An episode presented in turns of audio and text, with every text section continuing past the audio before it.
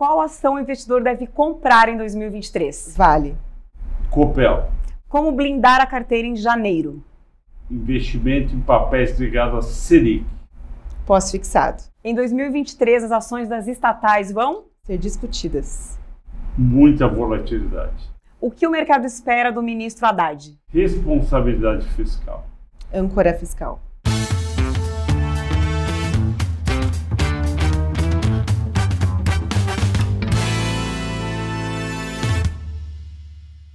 Olá, estamos começando o Papo Café e Lucros, especial do mês de dezembro de 2022.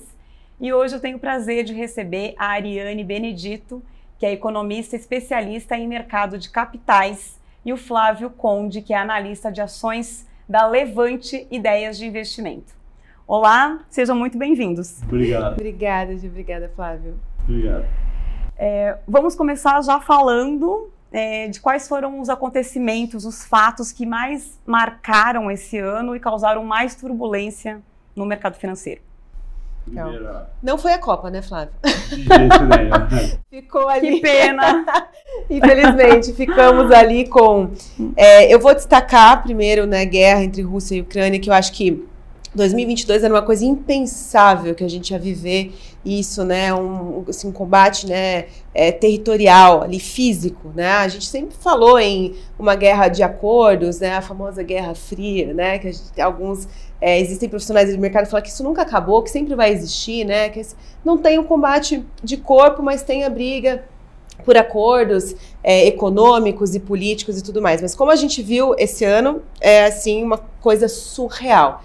E eleições, né, que foi, digamos ali, o ponto crucial e que está sendo e vai continuar sendo até 2023, né, que movimentou o mercado, que trouxe a maior parte de volatilidade, que trouxe uma inversão de tendência para os ativos, né, que a gente não estava esperando. Então eu destaco esses dois, mas como economista eu vou também destacar o crescimento do Brasil, né, de atividade que surpreendeu as projeções da maioria dos analistas de mercado, né, Flávia? A gente, sim, não esperava que o Brasil ia crescer tanto, que o mundo ia crescer como, isso, cresceu, e a escalada da inflação, né? Inflação, exato. Indício de recessão. E o resultado, aperto monetário para o mundo todo, né, Flávio?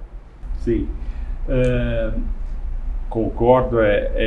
O ano foi... Parecia que ia ser um ano mais tranquilo, depois da gente ter passado 2020 e 2021, 2 anos muito difíceis por causa da pandemia, principalmente 20, e quando a gente estava pronto para se recuperar, vem a guerra, que era uma coisa quase inimaginável. Eu nunca tinha pego guerra, né? E vocês também não. Foi uma surpresa muito grande e isso daí impediu que a inflação voltasse ao normal. Precisou o presidente Bolsonaro e a equipe dele tirar os impostos, baixar o ICMS dos principais produtos para você não chegar no fim do ano com 10% de inflação, mas sim com 6%. Em seguida veio a eleição e a gente vai tá para começar o governo Lula 3, muitas preocupações, mas esse ano mostrou também que a gente consegue viver e crescer com juro alto, com 13,75 de juros, o Brasil está crescendo 3% no ano, apesar de ter uma média fraca em 2001, e teve várias coisas que ajudaram. A primeira foi a geração de emprego, que continuou muito forte, e a segunda foram os benefícios do Auxílio Brasil no segundo semestre. Isso daí deu uma amenizada e permitiu que a gente tivesse um ano bom.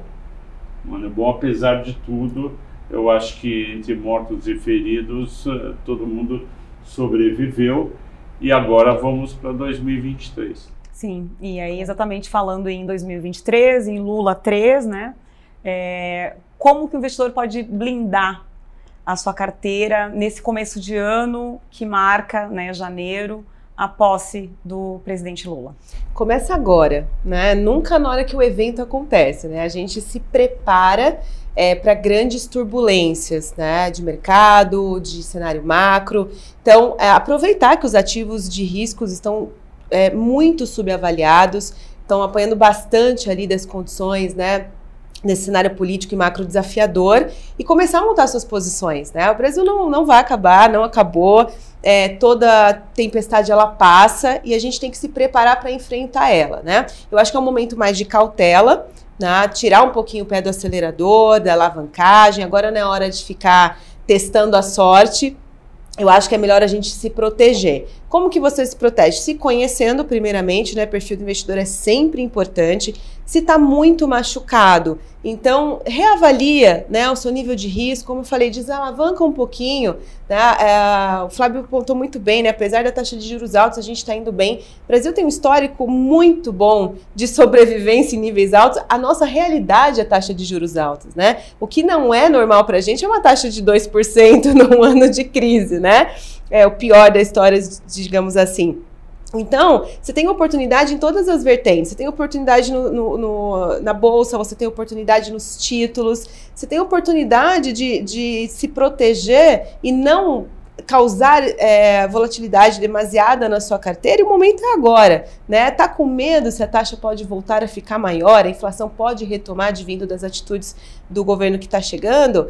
Aposta no pós, porque independente do que acontecer, tá garantido ali, né? Mas olhar com carinho para a bolsa e pensar que é atividade, crescimento, empresa, eu acho que é o caminho. Nesse cenário bem incerto que a gente tem com o governo Lula 3 e os Estados Unidos ainda aumentando a taxa de juros, Europa também, e provavelmente os dois países, tanto a Europa como os Estados Unidos, entrando em recessão, o investidor tem que balancear muito a carteira dele, tomar poucos riscos e olhar os seus objetivos. Cada investidor tem uma idade e um objetivo.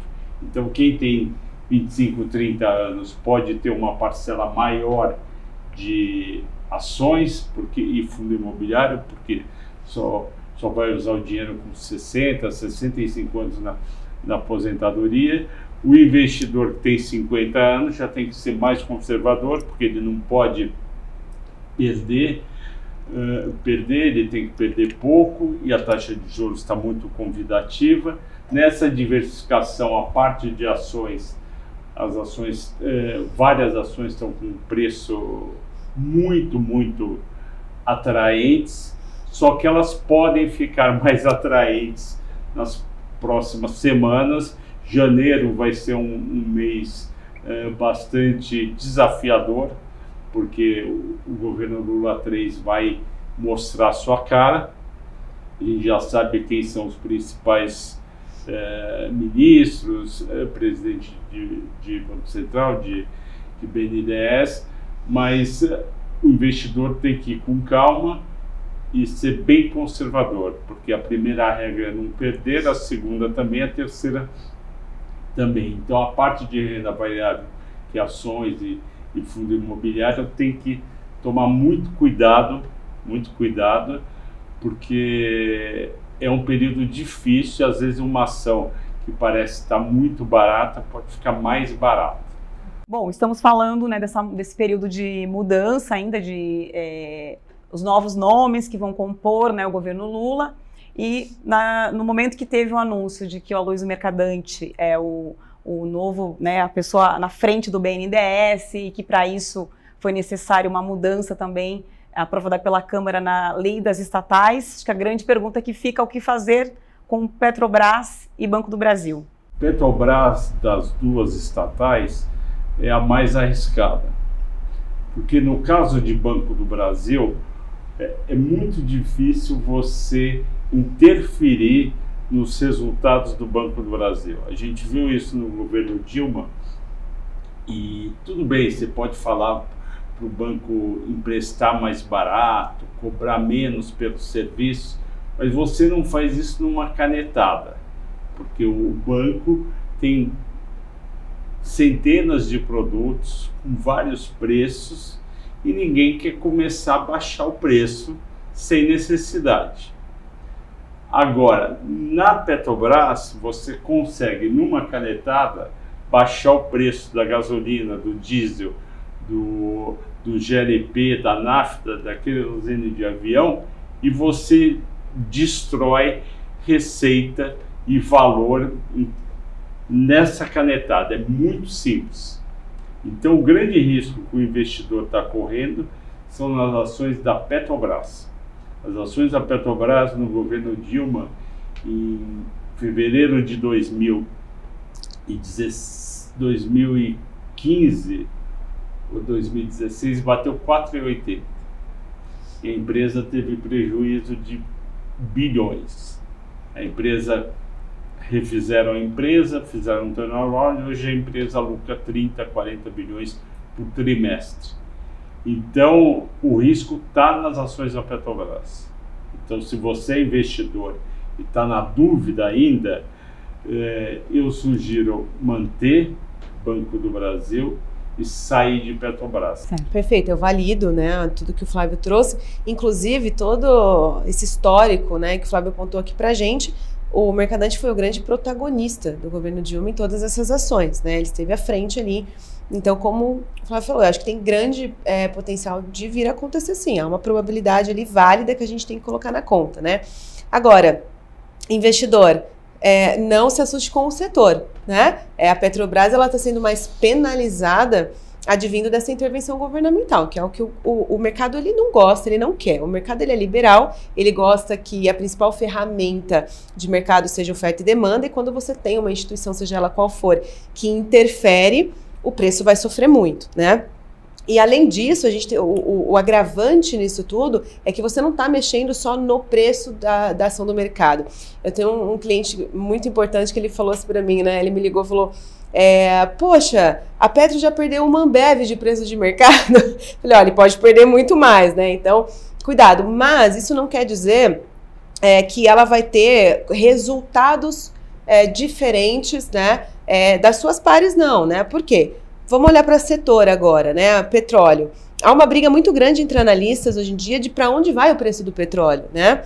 Tava ali todo mundo estimando bem acima de $100 o barril, fez um sentido contrário devido aí o mundo esperando uma recessão muito maior, muito mais abrupta, que não está acontecendo, está arrefecendo o nível, mas não está indo, né? Da forma nível de atividade global tão baixo assim, né? Até é esperado que aconteça mais advindo dos níveis de inflação, mas a China está surpreendendo, talvez que não é o que está na conta ainda, mas uma possível diminuição dessa escalada da guerra, que poderia ajudar também, mas os vetores que a gente ainda tem em jogo é apontando um petróleo mais alto, né? O que aquece as empresas do setor. Então tem que tomar cuidado que a Petro não é a única, né? A gente pode, para quem gosta e quer surfar essa onda, que nem eu acredito numa atividade não tão menor para o ano que vem, como a maioria dos analistas hoje de mercado precificam, né? Estou um pouquinho mais otimista com a atividade ali.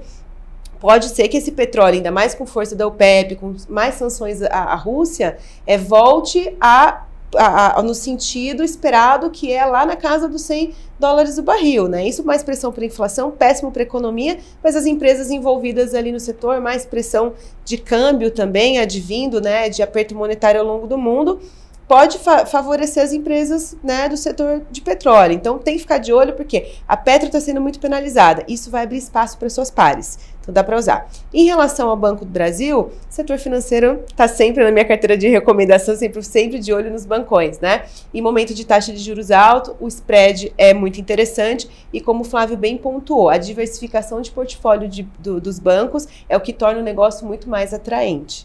E aí, pensando agora em recomendação, que ativos devem entrar, então, no radar do investidor no começo de 2023? O ativo em si eu vou deixar para o Flávio pontuar como analista, eu como economista só posso situar o setor, né? E na minha recomendação eu nunca mudei, eu estou desde praticamente final de 2020 montada sempre no mesmo cenário. Commodities, utilities e financeiros, né?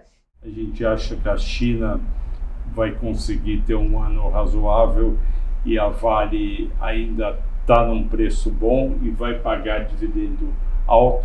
A Vale tem uma dívida baixa, ao contrário da maioria das empresas, Suzano, Klabin, Usiminas, não, CSN, ela tem uma dívida bem baixa, então vale a pena ter na carteira, junto com o próprio Banco do Brasil. Itaú também é uma ação que está num preço muito barato. O Itaú está cotado a 144% do valor patrimonial, a média histórica dele é 200%. O Banco do Brasil está 62% do valor patrimonial, no pior momento do governo Dilma teve a 65%, portanto está barato. E lembrando, né, que aqui é Papo, Café e Lucros. E Lucros, vamos tomar um muito cafezinho. Muito bem, é isso aí. E o Utilities, que a Ariane pontou muito bem, eu acho que tem três pontos muito favoráveis. Primeiro ponto, então, um valor de mercado atraente, quando você compara valor de mercado e geração de caixa via EBITDA, está historicamente em preços baixos. Segundo ponto, a COPEL iniciou o processo de privatização pelo governador Ratinho Júnior. Isso deve animar o governador Romeu Zema na CEMIG. Ele pensou em privatizar a CEMIG no primeiro mandato, teve uma resistência grande, ele não tinha maioria na Assembleia Legislativa. Ele vai se animar com o Ratinho já aprovou na Assembleia de lá o primeiro passo para privatizar. São duas ações que você, investidor, que está nos vendo e às vezes quer uma coisa direta, não só macro, COPEL e CEMIG, e ainda tem dividendos. Elas pagam dividendos aí em torno de 6 a 8% do valor de mercado. Então tem a COPEL e CEMIG. Ah, mas eu não sei se vai privatizar. Vou dar um exemplo. O pessoal não achava que o governo Bolsonaro não ia privatizar a Petrobras. Ela estava R$29,00. Quando ele atravessa a rua e entrega o projeto para o Pacheco no Senado, ela foi privatizada a R$42,00, 15 meses depois. Então, e é isso que o mercado quer, e né, Flávio? O mercado quer menos intervenção possível, menos intervenção, e num setor que a receita não sobe e desce muito. É um setor resiliente, né? Estável, né? Então, esses três, mineração e utilities de bancos, é uma maneira muito interessante, né, Ariane, de blindar a sua carteira. E a outra parte da sua carteira você vai ter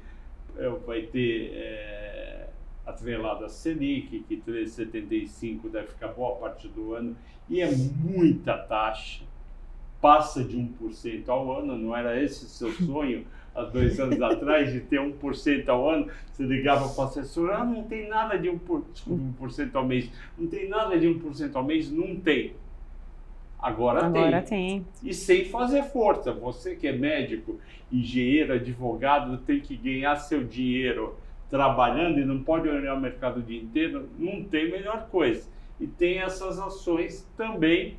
Uma coisa muito importante é uma boa consultoria, então você precisa ouvir a Ariane, o que ela fala sobre cenário macro. Ela acerta muito inflação, juros e atividade. Eu lembro quando ela falou no começo do ano que não acreditava em 0,5% de PIB, que estava na época, e deu 3%, eu também não acreditava. E até Vale, viu? Por causa disso, todo mundo falou, você tá louca, Vale? Como assim? Sim. Imagina, a China vai fechar. Não. Estamos aí, né, Flávio? Estamos aí. Contra fatos não existem argumentos. Exatamente.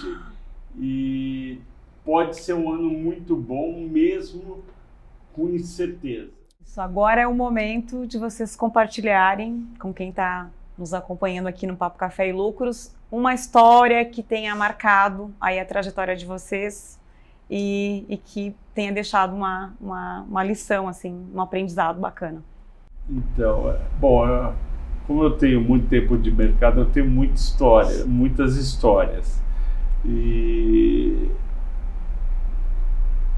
Eu acho o seguinte, você não deve acreditar em histórias mirabolantes que a gente viveu principalmente nos IPOs. Então teve IPO que o banco, a empresa ia crescer demais. Eu acho que você não deve cair.